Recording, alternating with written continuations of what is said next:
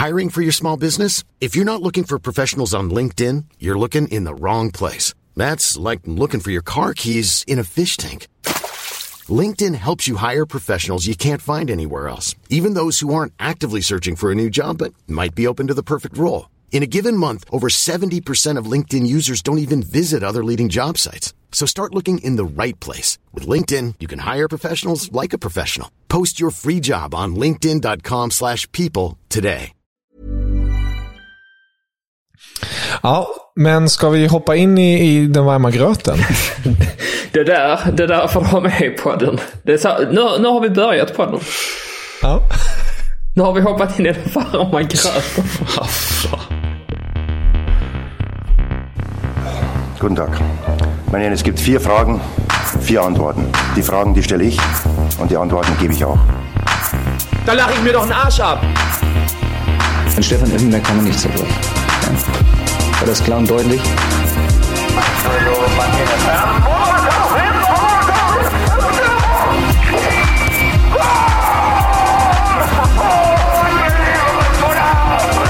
Das ist doch eine Frechheit, was der pfeift. Ich habe fertig. Välkomna till ett nytt avsnitt av Stamplats, mina damer och herrar. Ett härligt avsnitt sådant. Det är fredag när vi spelar in det här. Solen skiner inte och det regnar. I alla fall där jag befinner mig. Eller småduggar kanske. Nej, oklart. Spelar ingen roll. Vart är du någonstans? Det är ju blå himmel hos mig och sol. Ja, det stämmer. Jag, jag, jag har suttit för länge ner i, i en bil och tittat inte på vädret. Ja, det stämmer. Det, det, är inte, det, det är blåmolnigt, skulle jag säga. Eller? Blåmolnigt. det är stark start idag.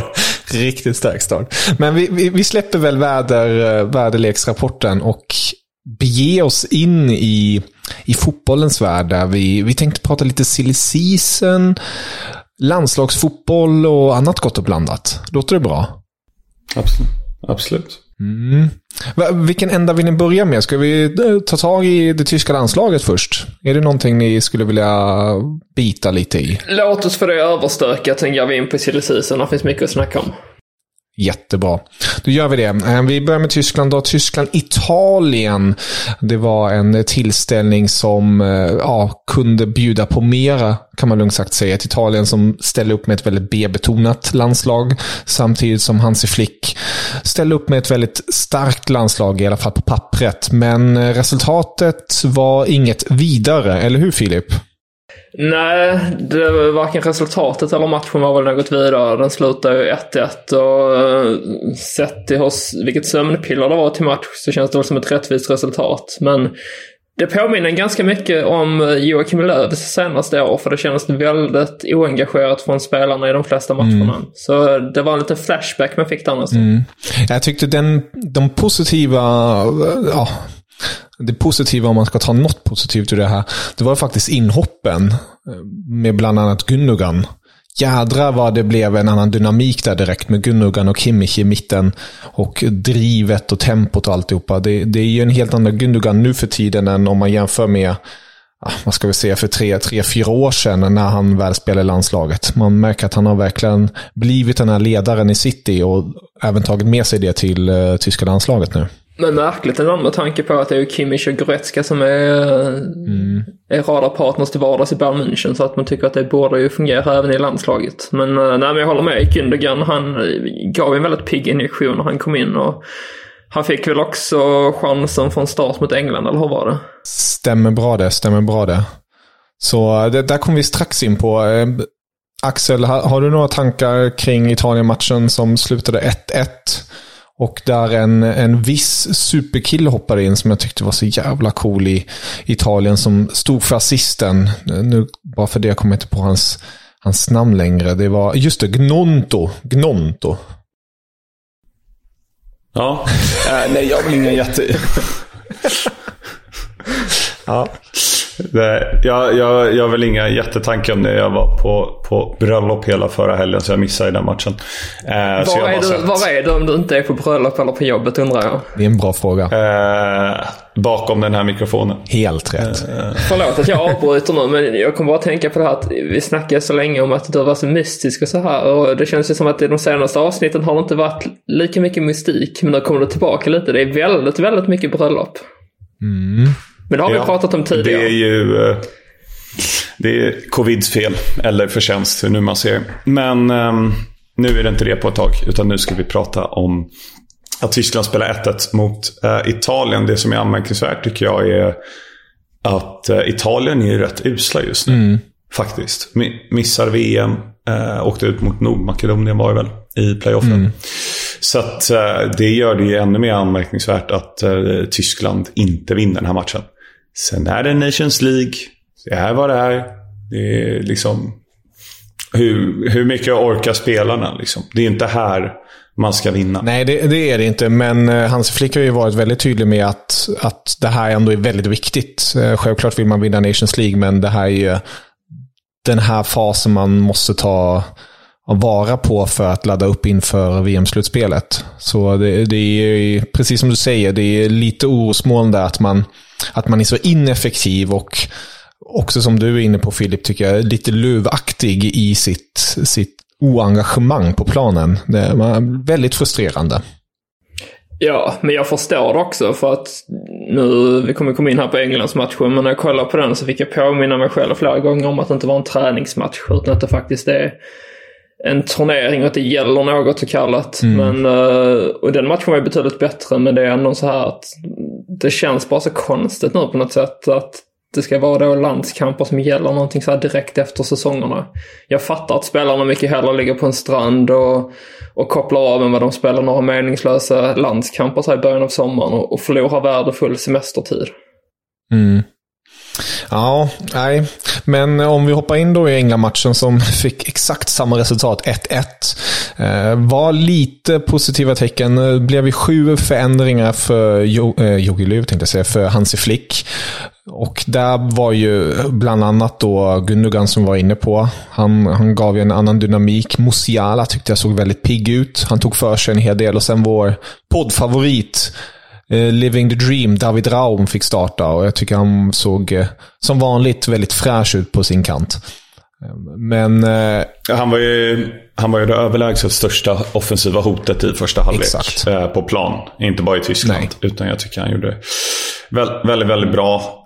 Jag är väl besviken på spelarna bakom Havertz. Nu, det här är ingenting med att göra med att han spelar i Chelsea, men han tog ju hela tiden rätt löpningar. Jag tror vilka nu var, om det var Jonas Olsson och Henke Strömblad eh, som var inne på det flera gånger, att eh, de skulle ha slagit passningar upp till Havertz. Han tog helt rätt löpningar kon, eh, konstant. Eh, men eh, det hade kunnat bli mer om, om de hade gjort det på ett bättre sätt. England spelar ju faktiskt inte speciellt bra. De är... Alltså backlinjen är ju rent ut sagt bedrövlig tycker jag. Kyle Walker gör en bra match. Ehm, en straff, turligt. Eh, att de får den. Eh, det är ju straff, i min bok i alla fall. Eh, och det gör att man kvitterar. Men jag tycker att... Eh, nej, de, de var liksom utspelade England. Och eh, Tyskland skulle ha vunnit den här matchen med ja, två, tre bollar. eh, nästan. Jag tycker att Jordan Pickford kommer undan med en katastrofal insats.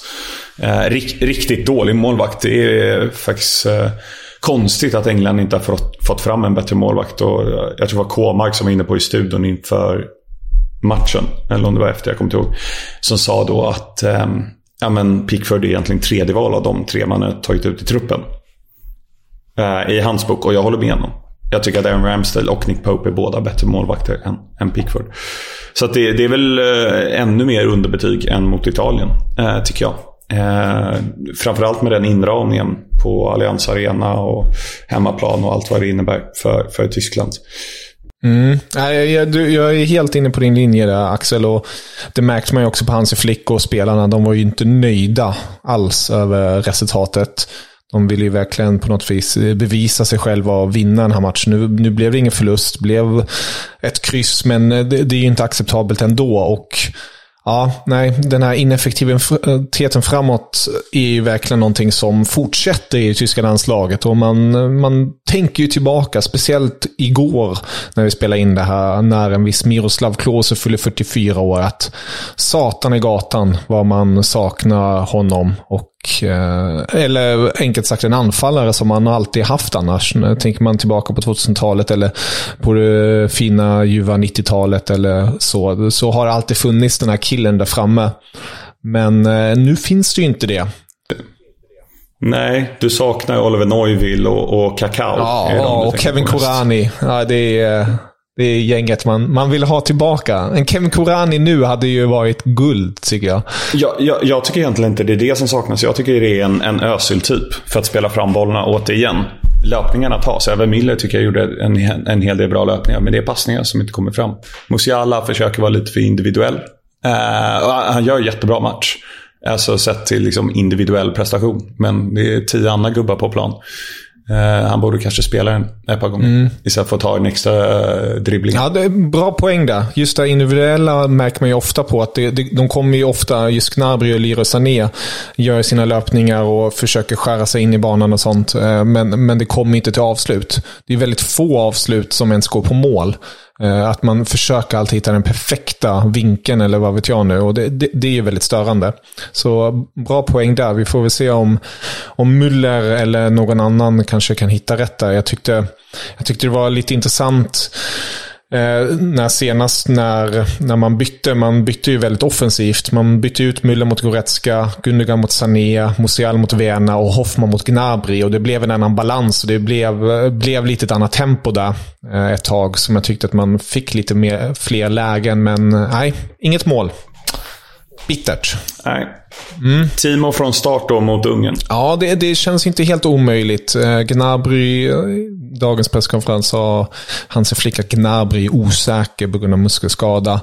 Eh, Gnabry som har en liten speciell situation, där kommer vi säkert mer in på senare också. Eh, Sané är som vanligt, jag vet inte, den där killen som bara har allt i sig, men på något sätt inte orkar ta fram det. Det är, det är jäkligt frustrerande tycker jag. Eh, när, när det finns så mycket kvalitet i den här killen. Men nej, då tycker jag nästan mer om Hoffman. Satan i gatan. Eh, det, är inte alls Flair-spelaren, eller hur Filip? Men man vet vad man får av honom. Mm, ja, men han har fått en väldigt fin utveckling och han har ju varit en av få höjdpunkter eller ljuspunkter i Mönchengladbach förra säsongen som inte alls levererade. Men jag tänker här, alltså jag är ju inte mycket för det här med trebackslinje som de kör i Tyskland just nu. Utan jag tycker att det ska vara mer 4-2-3-1. Och där mm. tänker jag att, som Axel är inne på, att det saknas den här nummer 10-spelaren. Och det är frågan, är det Havert som är den egentligen? Men bara det att det saknas en anfallare framför honom. Jag tycker han var ju, i den rollen var han ju fantastisk när han var i Leverkusen. Kreatören som, eh, mm. som delade ut bollar både på kant och rakt fram. Och själv skrev in sig målprotokollet. Nej, alltså jag, jag håller med dig. Han var väldigt bra i Leverkusen där. Men jag som ändå har sett honom ett par gånger nu i Chelsea. Där han har varit bäst och där Tuchel har verkligen jobbat med honom. Det är som en falsk mm. nia snarare än en släpande Thomas Müller-roll. Eller vad man ska säga. Jag tror att han skulle må så bra och det hade ju också varit lite passande och, och symboliskt om, om Wirtz, när han väl är tillbaka från sin korsbandsskada, att han är den där tian som kommer forma en form av symbios tillsammans med Havertz. Och bli han som lägger rätt bollar på Havertz då kanske. Ja. Kanske det. Frågan är vad Müller ska spela. Ja, alltså jag, jag tror ju... Muller, jag älskar Muller och eh, jag vill gärna ha kvar honom så mycket som möjligt. Och jag, jag tycker att han borde kunna hitta någon form av kombinationsspel med Havertz. Men eh, nu när, när spelare som Wirtz och Musiala finns där och knackar på så, så ja, då, då, är han inte given på det sättet. Men han bör ju definitivt vara med, så att säga. Men så här då, sett till om alla spelare är friska och alla är i form. Vilket, vilket är det bästa tyska landslaget just nu då egentligen? Det är ju Neuer mellan stolparna får man ju säga. Även yes. om det finns konkurrens. Men sen är frågan också, ska man köra 4-2-3-1 eller ska man hålla på och laborera? 4-2-3-1. 4-2-3-1 tycker jag. Och vilka är det mittbackar? Rüdiger och Syle? Schlotterbeck. Schlotterbeck skulle jag säga. Efter hans misstag mot England så kommer han aldrig mer få spela en match. jo, det tror jag. Det tror jag. Han, Jo, han har ju tyvärr han har ju en ond ande ovanför sig med, med de här straffarna. Men jag tycker, jag tycker ändå att han är... Han har en högre högsta nivå än Syle. Ehm, Så jag skulle hellre vilja se Syle. Personligen. Sen är det ju Raum till vänster. Mm. Där är vi väl eniga. Hoffman till höger tycker jag, som högerback. Just nu definitivt. Ja, In, I en fyrbackslinje verkligen. ja man klarar Ja. av att spela högerback. Ja, alltså Klosterman skulle man kunna ta där, skulle jag säga. Men jag tycker Hoffman skulle kunna lösa lika bra. Eh, Jag tycker att just nu går Hoffman före. Men eh, han är ju inte självskriven om han inte håller formen liksom. Utan där finns konkurrens. Nej, sen om vi går vidare. Jag tycker Kimmich går rätt ska självskrivna på defensivt. Ja. Eh, sen tycker jag nog Sané, Nabri och så Gündogan i typ 8-10 position. Och Havertz framför. Nej, Äh, jag har faktiskt, eh, det, det här låter kanske helt galet nu, men jag har, jag har verkligen nästan tröttnat på Sané. Jag gillar honom som fan, men han, han, han får bli en poldi. Han får bli en inhoppare som, eh, som tänder till i sista 20. Eh, eller sista kvarten om, om det är Janne som tränar. Eller 10, eller 8, eller 5 minuterna man får då. Men då, då ser jag hellre en... Ah, jag, jag ser Gundogan där också. Men jag, jag är så jäkla svag för Wirtz. eh, Och jag är svag för Musiala. Jag skulle väl säga ändå en, en, en Müller till höger, en Gundogan eh, centralt och sen en, en, en, en Musiala till vänster och sen Havertz som, som anfallare. Ingen Gnabry alltså. Ingen Gnabry heller, nej. Det, det, det, det, är, det, är, det, det är den här ojämnheten som jag blir extremt frustrerad över. Jag tycker man vet inte vad man får. Och då, då är det så här, ja då får man tända till dem och slänga in dem istället. Eh, och få bra jokrar förhoppningsvis. Vad blir du mest arg över? Att det hackar det tyska landslaget eller att, du, att det alltid kommer nya problem i ditt hus? Ja, det är jäkligt svårt faktiskt. Eh, Senaste åren har ju definitivt eh, det tyska landslaget gett mig mer eh, hjärtsvackningar, eller vad man kallar hjärtsviktningar, än, än huset. Men huset har varit jäkligt starkt det senaste halvåret. Så vi får se under VM härnäst. Ja, det blir väl avgörande. Ja, det blir det verkligen. Va- va- Vad är din trio där framme? Eller eh, din trio, din uh, fyrling där framme? För mig? Ja, jag tycker det är så jäkla svårt faktiskt. Jag tänker nog också vilka spelare det som inte är med nu egentligen. Det, Royce återigen skadad, kom, hoppade in sent i, i träningssessionen, eller anslöt sent och sen blev han skadad tyvärr det igen. känns som han alltid är skadad, speciellt när det vankas mästerskap. Så att man räknar nästan bort honom från det tyska landslaget tyvärr. Uh, alltså jag ju någonstans ändå förespråka för att Timo Werner ska vara anfallare i det tyska landslaget. Uh, men det är som jag sagt tidigare, jag tror att han hade ju definitivt behövt göra ett klubbyte först så att han får tillbaka självförtroendet, komma in i det här målstimmet han visade upp när han var i Leipzig. Men eh, just nu så är han ju inte nummer ett där. Men alltså Gnabry vill jag jättegärna ha. Jag vill jättegärna ha Müller. Jag tycker Müller är bra, men jag tycker också att han... Jag vet inte, ibland är han... Känns han lite omodern nästan i det här tyska landslaget. Men det är kanske Men mest det- att han har varit med så länge. Ja, men det är nästan det jag gillar, att han, han försöker ändå hitta dem, ja, ibland blir det lite svåra, men han försöker ändå göra det på något vis smart och logiskt. Jag tycker spelare som Gnabry och Sané, det blir nästan som att de alltid försöker göra det otroligt komplicerade och istället för att hitta den enkla passningen för att sen göra den sista stöten. Eh, Jag vet Jo, inte. det är sant. Det är sant. Han är lite mer fyrkantig där Müller, men han gör det ändå på ett bra sätt. Mm. Men, eh, nej men Gnabry, Müller och ja, Havert vill man också med. Ja, jag, vet, jag vet faktiskt inte. Det känns som att jag kommer sitta här bara och tveka. Alltså. Så att jag, jag lämnar nog walkover på min egen fråga. Alltså. Ja, det är lugnt. Ja, är jag, tänker att det har gått alldeles för lång tid nu utan att vi har nämnt någon siffra. Så jag tittar här på skyt, sk- skytteligan i, i Bundesliga under fjolårssäsongen då. Eller säsongen som har varit. Ja. Kan ni sätta de tre bästa tyska målskyttarna i Bundesliga? Förra I ligan bara. I Bundesliga? Ja, i Bundesliga. Den första kommer på sjunde plats. Gnabry. Totalt. Ja, 14. Han är sjunda, sjua. Ja. Sen är det två som delar nionde platsen på 12 mål vardera. Max Kruse? Mm. Sluta sitt på Bundesligas hemsida. Nej, Jag kan väl aldrig göra så många mål. Nej, den tredje tycker jag är svår. Den... Men så var det 12 mål. 12 mål. Vi har pratat om honom nu i det här avsnittet. Är det sant? Uh-huh, Det kan inte vara Sané, eller?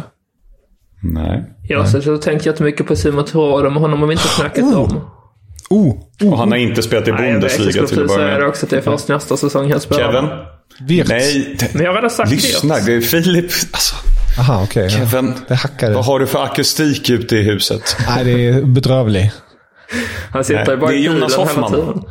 Ah, jäklar. Den hade jag inte gissat. Det är så. Shit. Mm. Ja. Det sa ju någonting om någonting. Ja, det gör ju det. Det gör ju det. Frågan Men- är med honom, måste jag säga, att han har ett kontrakt som går ut om ett år, vet jag. Mm. Det borde vara mer rykten kring honom, tycker man. Speciellt typ att Dortmund gillar ju att hugga... Jag vet inte om han är tillräckligt bra för Bayern München. Jag vet inte om de behöver honom. Men Det Dortmund var känns ju ändå som att de rykten... för- Det var ju rykten till Bayern när Flick var där, Ja, precis. minns jag. Han ville gärna ha honom. Men det vet Vill man ha honom i nog har rykten istället. ser det ut då. Nej, ja, vi, eh, den var jäkligt bra. Bra att få lite perspektiv där på, på tyskarna som inte eh, är så duktiga på att göra mål nu för tiden. Man har ju fan varit i Dortmund också. Ja, han har ett förflutet där. Det glömmer man ju ganska lätt. Det var inte mycket han var där dock. Men, eh, Nej. men ja. Kanske kan göra en Reus då. Gå från Dortmund till uh, Mönchengladbach och sen tillbaka till, till Dortmund. Nej, nej, kanske. Vi får se. Eh, Dortmund är ju på eh, transferstigen, minst sagt.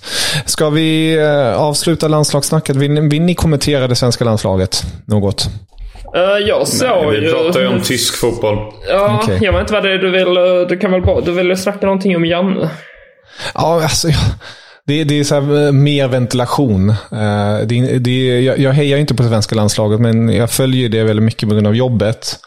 Eh, och, och jag blir mer frustrerad över, över hur eh, saker och ting sägs och sånt. Att, att man kan gå ut efter en förlust och vara så nöjd och glad. och Inte glad är man inte, men ändå utstråla den sortens nöjdhet över att ja, vi gjorde det bra.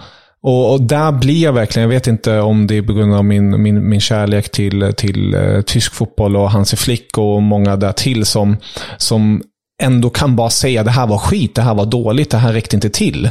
Och inte försöka hela tiden komma på ursäkter. Efter Norge-matchen var det hela tiden ursäkten. Ja, den där straffen. Annars hade vi kanske fått mera där. Eller vi gjorde det, en formationsgrej. Alltså det är så här, Uh, uh, jag spyr över det hela. Det är, det är som att han har en... Att att det finns en bok över ursäkter. Och det, det, vi är på volym 99 nu. Efter eh, det senaste året. Det, det Såklart du skulle, såklart du skulle in med en siffra på vilken volym vi var på också. Du, Kevin. Nej. Ja. Handlar detta om en så enkel sak som att Branimir Hagota inte får chansen? Ja, det är också bedrövligt tycker jag. Han, han borde verkligen få chansen. Eh, jag, jag, jag såg, var på plats igår och såg eh, när Sverige mötte Serbien. Och det, det var ju inte tyvärr någonting riktigt starkt framåt. Och det tycker jag verkligen att Rigota borde fått chansen att hoppa in där. Men sen eh, de som får chansen, som hoppar in, de, de får ju typ, vad är det, 14 minuter, 7 minuter. De här bytena. Nej, nej, jag ska släppa det. Det är, det är som Axel sa fint. Det här är en, en podd om, om tysk fotboll. Eh, Men du fick in det bara. fint. Pissar du på Jan Andersson? Nej, det gör jag verkligen inte. Det, det, ska, det, ska, det ska sägas. Jag full respekt för Janne och han har gjort väldigt mycket för det svenska landslaget. Men eh, jag är trött på ursäkter eh, och inte bara säga det här var dåligt. Det här, det här, var, här finns det ja, någon ljusglimt där, men att man inte hela tiden försöker ursäkta sig själv. Det är, det är typ det, han, det de gör nu för tiden när de går in i ett presskonferens. Man kommer med ursäkter. Ursäkter hit, ursäkter dit. Bara säga, vet ni vad, det här var inte bra nog. Så. Det, det hade jag varit jäkligt... ja, Jag hade tyckt det var friskt och, och trevligt att man bara säger det. Eh, Det gjorde bland annat Hansi Flick där efter Italien-matchen. Trots att man tog Han var en poäng. Ja. Nej, ja, ska... det, var, det var det billigaste psykologsamtalet i världen tror jag, Kevin. Ja, för det, det var det. Att få, Tack så få mycket. ut din frustration. Varsågod. Tack så mycket. Ja. Hiring for your small business? If you're not looking for professionals on LinkedIn, you're looking in the wrong place. That's like looking for your car keys in a fish tank.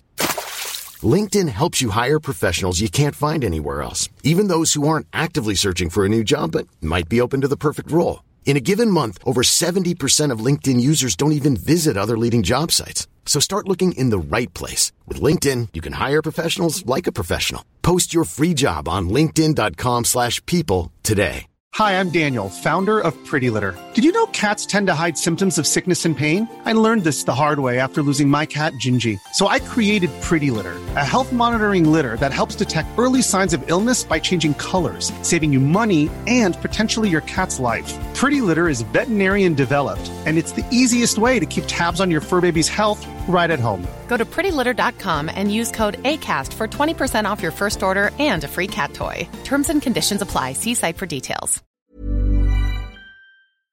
Nu går vi till silly season. Eller som man säger i... Nej, jag vet inte vad jag ville säga. Nej, Filip. Jo, jo. Fortsätt. vad, vad vill du säga Kevin? jag tänkte hitta på något tyskt ord. Transferwirbel eller något. Det känns som att psykologsamtalet fortsätter här när Axel manar på lite. Jo, säg nu vad du vill få sagt Kevin. Kom igen nu, få ut det. Aj, Nej, jag, funder, jag har funderat lite grann Kevin. Ja. Um, jag, vi har pratat en hel del. jag börjar skratta åt att jag vet vad du ska säga. Nej, men eh, vi har pratat en del om, om ditt Twitterkonto och ja. liksom hur du ska nå, liksom, få ännu fler följare. Vad sa vi? Jag sa 4 500 innan sommaren är över. Filip ja. sa 5 000. 39-35 just nu. Mm. Um, jag funderar på om du ska lägga till i din bio något med silly season. För när jag kollar här, liksom, de senaste ja, tre inläggen, fyra, fyra det inläggen handlar om silly season. Så mm. jag funderar, det kan ju vara någonting för att liksom få en bättre reach eh, för, för din ah. del. Ja, hotta upp det lite. Sen är det Jag tycker du kan skriva... Ja, hashtagsen måste in och så att du kan skriva Sveriges Fabrizio Romano. I din, i din bio. ah, ja, jag förstår. Nej, den, den du kan inte... ju bara köra på att du får då uh, notiser varje gång han twittrar någonting så kan du bara sno det rakt av och skriva ut det. Och mena på att det är du som var först. Mm. nej, och så nej, skriver du Here we go. Fast på tyska. Los geht's. Ja, nej, mm, vi får hitta på något där. Ja, det hade varit något. Ja, mm. Det finns ju några där ute. Nej, eh, bra, bra input. Tack Axel. Jag ska, ska, ska fundera på det hela. Men eh, ska vi titta på transferdjungeln och så. Filip, du var, du var taggad där. Är det någonting som, som ligger dig nära i detta nu? Ja, men det börjar hända lite saker tycker jag. Dels har det ju redan gjorts klart med en del övergångar. Men det är lite så mm. de tyska klubbarna brukar jobba, att man är på hugget nästan innan säsongen är slut och gör klart med övergångar. Sen går det ner lite, sen ökar det och sen går det sakta men säkert ner liksom fram till slutskedet. Där mest låneavtal och, och så långvariga grejer knyts samman. Men eh, ja, men jag, jag, jag känner väl så här. Igår var det väl det började dyka upp rykten om Wout Weghorst. Att han då ska återvända till Tyskland. Han gick i eh, vintras till Burnley, lämnade Wolfsburg. Kanske inte den klubben helst av allt ville gå till, men han ville väldigt gärna till de brittiska öarna. Men kunde inte rädda dem undan en nedflyttning. Och sen efter det har det snackats om att han skulle lånas ut ett år till Besiktas tror jag det var i Turkiet. För att sen förhoppningsvis återvända till Burnley ifall de skulle ta steget upp till Premier League. Men eh, nu har Frankfurt eh, kommit och knackat på dörren i Burnley och hört av sig och vill plocka in honom. Och det känns ju spontant som en väldigt bra värvning. Speciellt om de skulle lyckas behålla Filip Kostic. För att man tänker att han ska bara mata in inlägg i boxen där han bara står och nickar in boll efter boll. Jag håller med dig. Det låter som jäkligt bra värvning och Frankfurt har ju en historik med stora targets-anfallare också. Och Weghorst är vi alla tre här väldigt förtjusta i. Så eh, det hade jag gärna velat se igen. Och, och bra värvning också, tror jag. Ehm, eller är jag rätt så säker på. Men jag hoppas det. Jag vet inte, jag har inte sett några detaljer kring eh, prislapp eller någonting sånt, men med tanke på att Eintracht Frankfurt ändå vann Europa League och har den statusen och ska spela Champions League så borde ju locka som tusan ändå. Eller? Jag tror ju i så fall att det kommer bli en utlåning där också faktiskt. Frankfurt gillar att jobba så. Det är som man säger med Ansgar Knauf nu liksom. Men att man lånar in honom och sen kanske man skriver någon klausul på att om han gör typ 30 mål och bla bla bla så får man köpa loss honom för jättemycket pengar. Men annars mm. så går han tillbaka till Burnley förutsatt att de tar steget upp till Premier League igen. Mm. Jag tror att det finns en klausul i hans kontrakt som gör att om Burnley blev nedflyttade, vilket de blev, så är det en ganska billig peng att köpa loss honom. Eh, det brukar vara så. När man tar in folk i januari. För att Samtidigt kostar han ju ganska mycket. Det var väl var det inte 15 miljoner? 12. 12? Ja, 12-15 ja. miljoner. Ja, men, men liksom 5 miljoner euro kanske. Mm -hmm. Vilken förlustaffär. Mm. Jag, nej men jag, jag, säger bara att det brukar vara så mm. äh, i, i Premier League. Jag har ingen aning om det så i det här fallet. Men here we go då. Los geht's. kan hända, kan hända. Alltså jag, jag vet inte, jag fastnar bara för den. Det, ibland är det sånt här när man hör om ett rykte som man bara känner direkt att det här skulle bli succé. Och det är många gånger man känner mm. precis tvärtom, att det här kommer skita sig. Och så får man oftast rätt också. Ja, ja, vi hoppas i det här fallet att det inte skulle skita sig. Att det skulle bli, skulle bli bra. Och det skulle vara jävligt bra för Eintracht också. Att få in Verkligen. en sån stabil spelare. En annan anfallare vi... det snackas om det är ju Sasa Kalajdzic i Stuttgart. Mm. Det står väl mer eller mindre klart om att han kommer lämna klubben. Och känns väl som att det främst är Bayern München och Dortmund just nu som är någon slags dragkamp om hans signatur. Och mm. Oavsett vilken klubb han kommer gå till så är han väl tilltänkt som andra fjol. Men det känns som att möjligheterna till regelbunden speltid är större i uh, Dortmund. Fast det får ni ta tillbaka för jag kom på att Lewandowski han blev inte kvar. Man har ju fortfarande inte riktigt fattat det. Men han kommer ju av allt att döma lämna så att uh, frågan är vad det blir för konkurrens där då.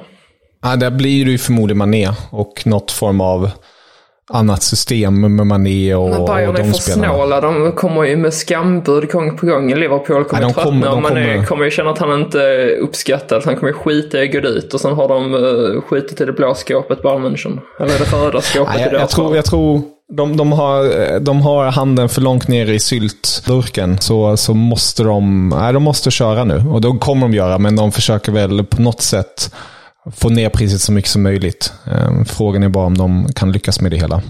Det, det är ju på något sätt en så här dominoeffekt. De, samtidigt väntar de på att Barca ska sälja de Jong till United så att Barca kan eh, lägga fram de pengarna som Bayern begär av Barca för att de ska köpa Levi och sen i sin tur bara, bara, bara. Ehm, de... Kan de inte bara byta Lewandowski rakt av mot Mané då? Ja, men det hade ju varit en... Jag vet inte om eh, Levi hade gått med på det. Speciellt nu när eh, Liverpool vävar Nunez också för typ en miljard. Men ja, det hade varit häftigt att se. Klopp och, och Levi, men jag vet inte hur glad du hade varit över det Axel. Med tanke på Chelsea. Nej, jag, det spelar inte mig någon större roll om jag ska vara ärlig. Men eh, jag tror faktiskt att Klopp vill inte ha Levi.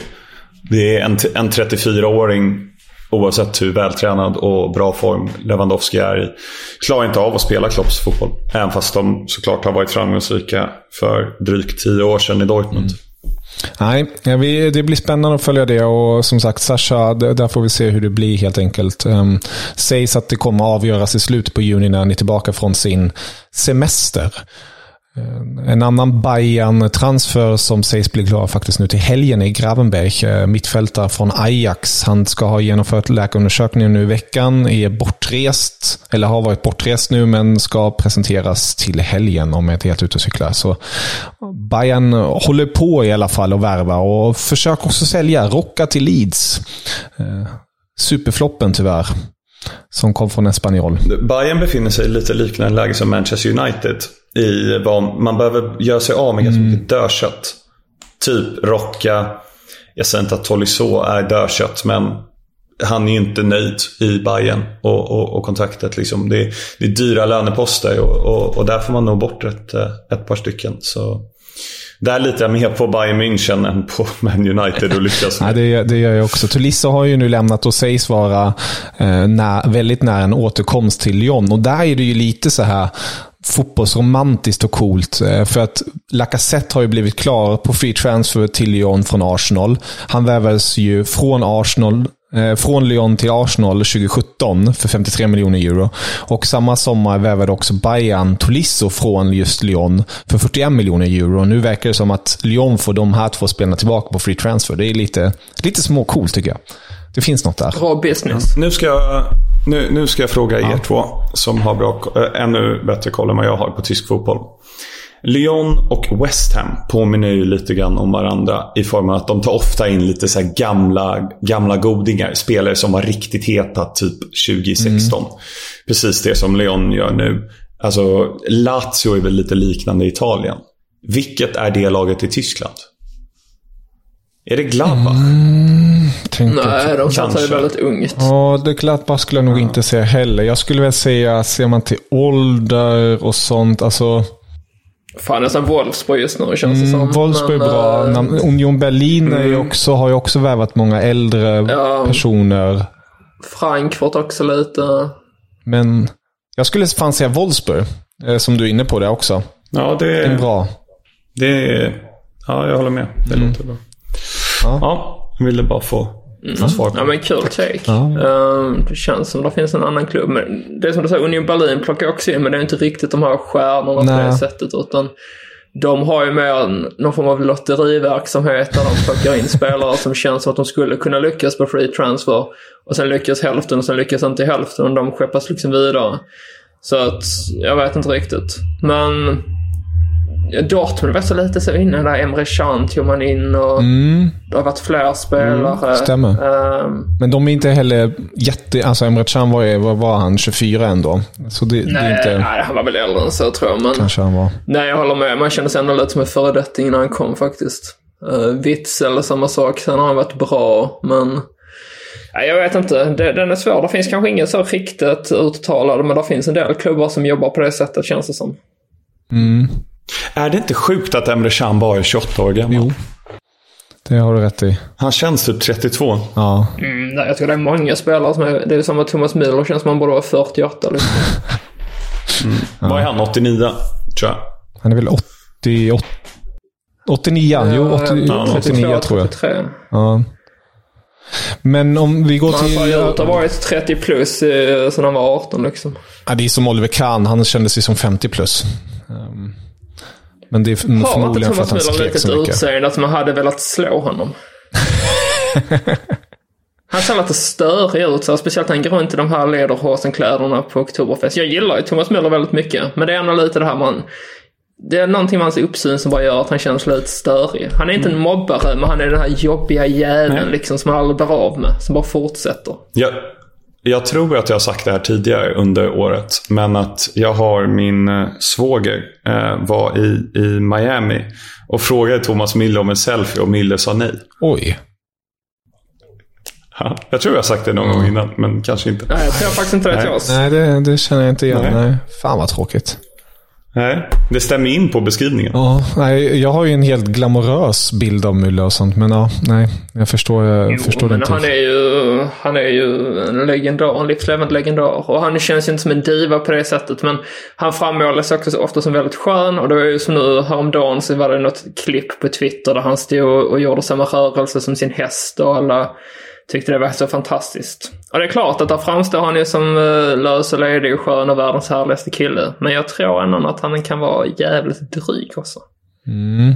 Men visst, han spelar Bayern München, då, då ska man ju vara lite diva. Ja, man, man, man, måste, man måste ha en viss personlighet för att klara av, klara av den atmosfären och miljön också. Men ja. Om vi går över till övergången lite till då. Ehm, Steffen Tigres, eh, den stora anfallaren från Dortmund, eh, spelat mest för U23 då, sägs ju vara så gott som klar för Köln. Så eh, det blir intressant att se om det, om det blir av eller inte, men det ser ut att bli av i alla fall. Jag undrar en sak där. Skitvärvning. Skitnamn. Skitvärvning. Man, man gillar ju namnet i alla fall. Det, det är någonting med namnet. Men mm. det jag tänker på är att Branimir Hagota som vi tidigare pratade om. Han ska ju med största sannolikhet byta klubb i sommar och det har snackats en del om Köln. Är, är det då uteslutet liksom om Tigges går till Köln? För jag vet inte, Sebastian Andersson lär väl lämna känns det som. Sen är det snack om att Modest också ska försvinna. Eh, för att man inte har råd att behålla honom helt enkelt. Men då är ju frågan vad som händer med Hagota. För han känns ju annars som en spelare som hade passat bra in i, i Köln. Men jag vet inte om han är den enda, så, om han ska vara den renodlade anfallaren man satsar på. Mm. Det känns som att han gör sig bäst tillsammans då med, med någon Modest, annan. Liksom samma roll som Sebastian Andersson har haft. Precis. Nej, jag tror ju definitivt det kommer röra sig en hel del och Rigotta har ju kvaliteten att spela i en klubb som Köln. Så det är, det är inte konstigt. Det, det har ju också snackats faktiskt om Gustav Nilsson. Um, till, mm, men det, det, är ju ett, ett ännu större hopp och kanske lite mer osäkerhet. Men han har ju sprutat in mål i Wiesbaden i Dritteliga. Men det kanske känns mer naturligt att han tar steget till Zweite Bundesliga. Men... Du som nu har gjort uh, klart för oss att du vill ge dig in i det här transferträsket och bli en sån här Fabrizio Romano-figur i Sverige. Du borde ju ringa upp Gustav Nilsson och liksom göra ett scoop av detta, var han hamnar någonstans. Ja, jag ska checka med honom. Kika om han vill dela med sig lite tankar eller så. Eh, så ska vi, jag får vi återkomma. Jag ska presentera hela upplägget för honom och säga att du ska skriva Los Gates efteråt på din Twitter. ja, det blir första caset av Los Gates. Take one. Ja. ja. I och med att du verkar vara lite på efterkälkarna idag med siffror, ja. Kevin. Så nu ska jag ge dig lite fler Tack. här. In, apropå Steffen Tigges. Han har gjort 103 minuter i Bundesliga i år. Och han är 23 år gammal. Och då har Haaland missat 10 matcher i Bundesliga.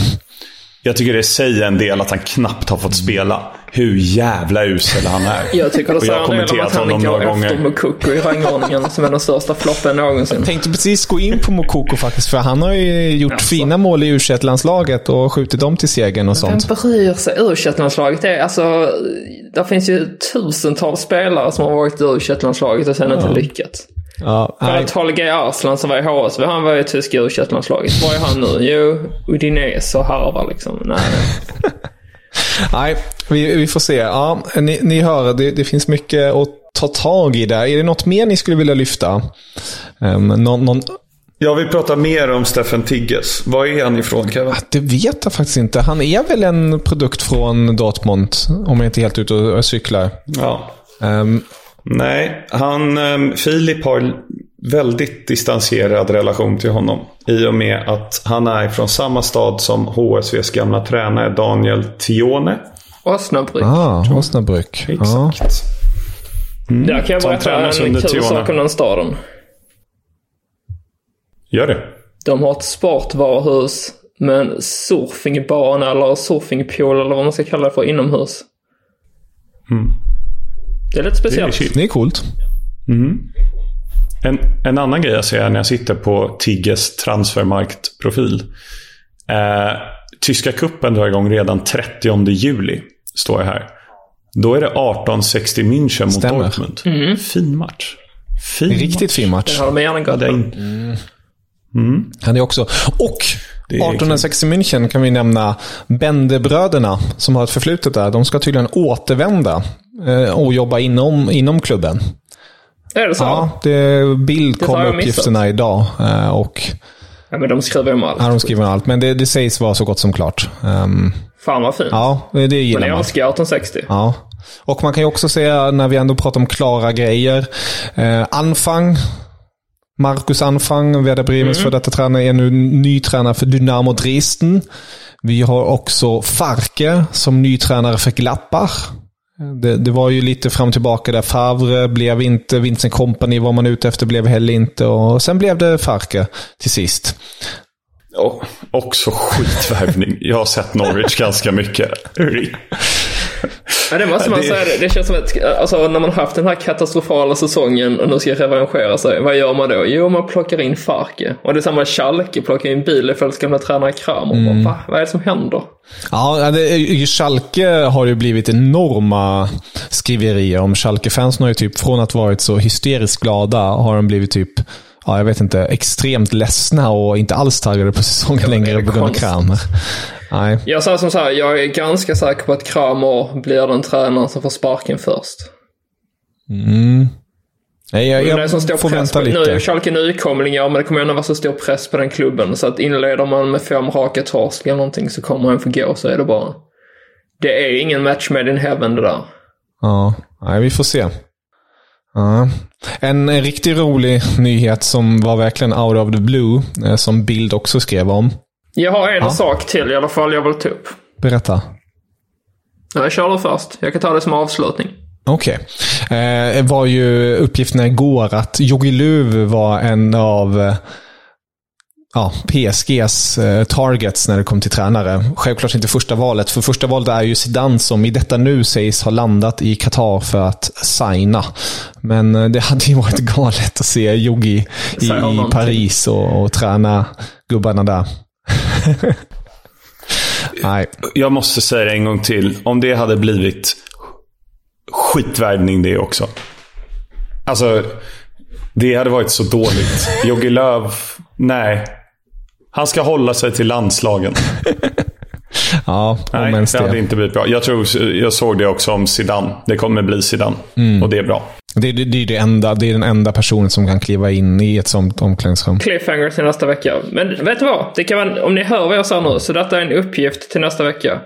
Ni ska ta ut de tre bästa värvningarna som gjort hittills, som ni tror mest på till nästa säsong. Och sen en spelare som ni tror blir den största floppen.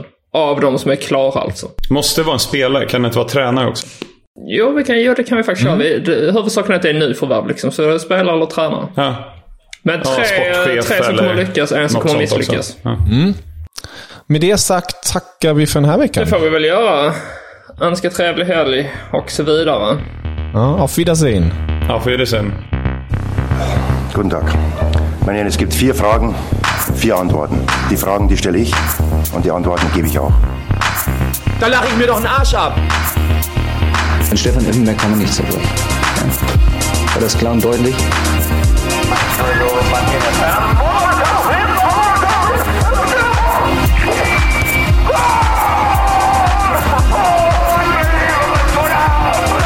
Das ist doch eine Frechheit.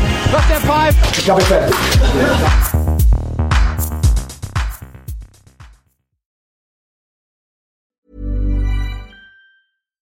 When you make decisions for your company, you look for the no-brainers. And if you have a lot of mailing to do, stamps.com is the ultimate no-brainer. It streamlines your processes to make your business more efficient, which makes you less busy. Mail checks, invoices, legal documents, and everything you need to keep your business running with stamps.com. Seamlessly connect with every major marketplace and shopping cart. Schedule package pickups and see your cheapest and fastest shipping options from different carriers with rates up to 89% off USPS and UPS rates. And with the stamps.com mobile app, you can take care of mailing and shipping wherever you are. Make the same no-brainer decision as over 1 million other businesses with stamps.com. Sign up with code program for a 4-week trial plus free postage and a free digital scale. No long-term commitments or contracts. That's stamps.com. Code program.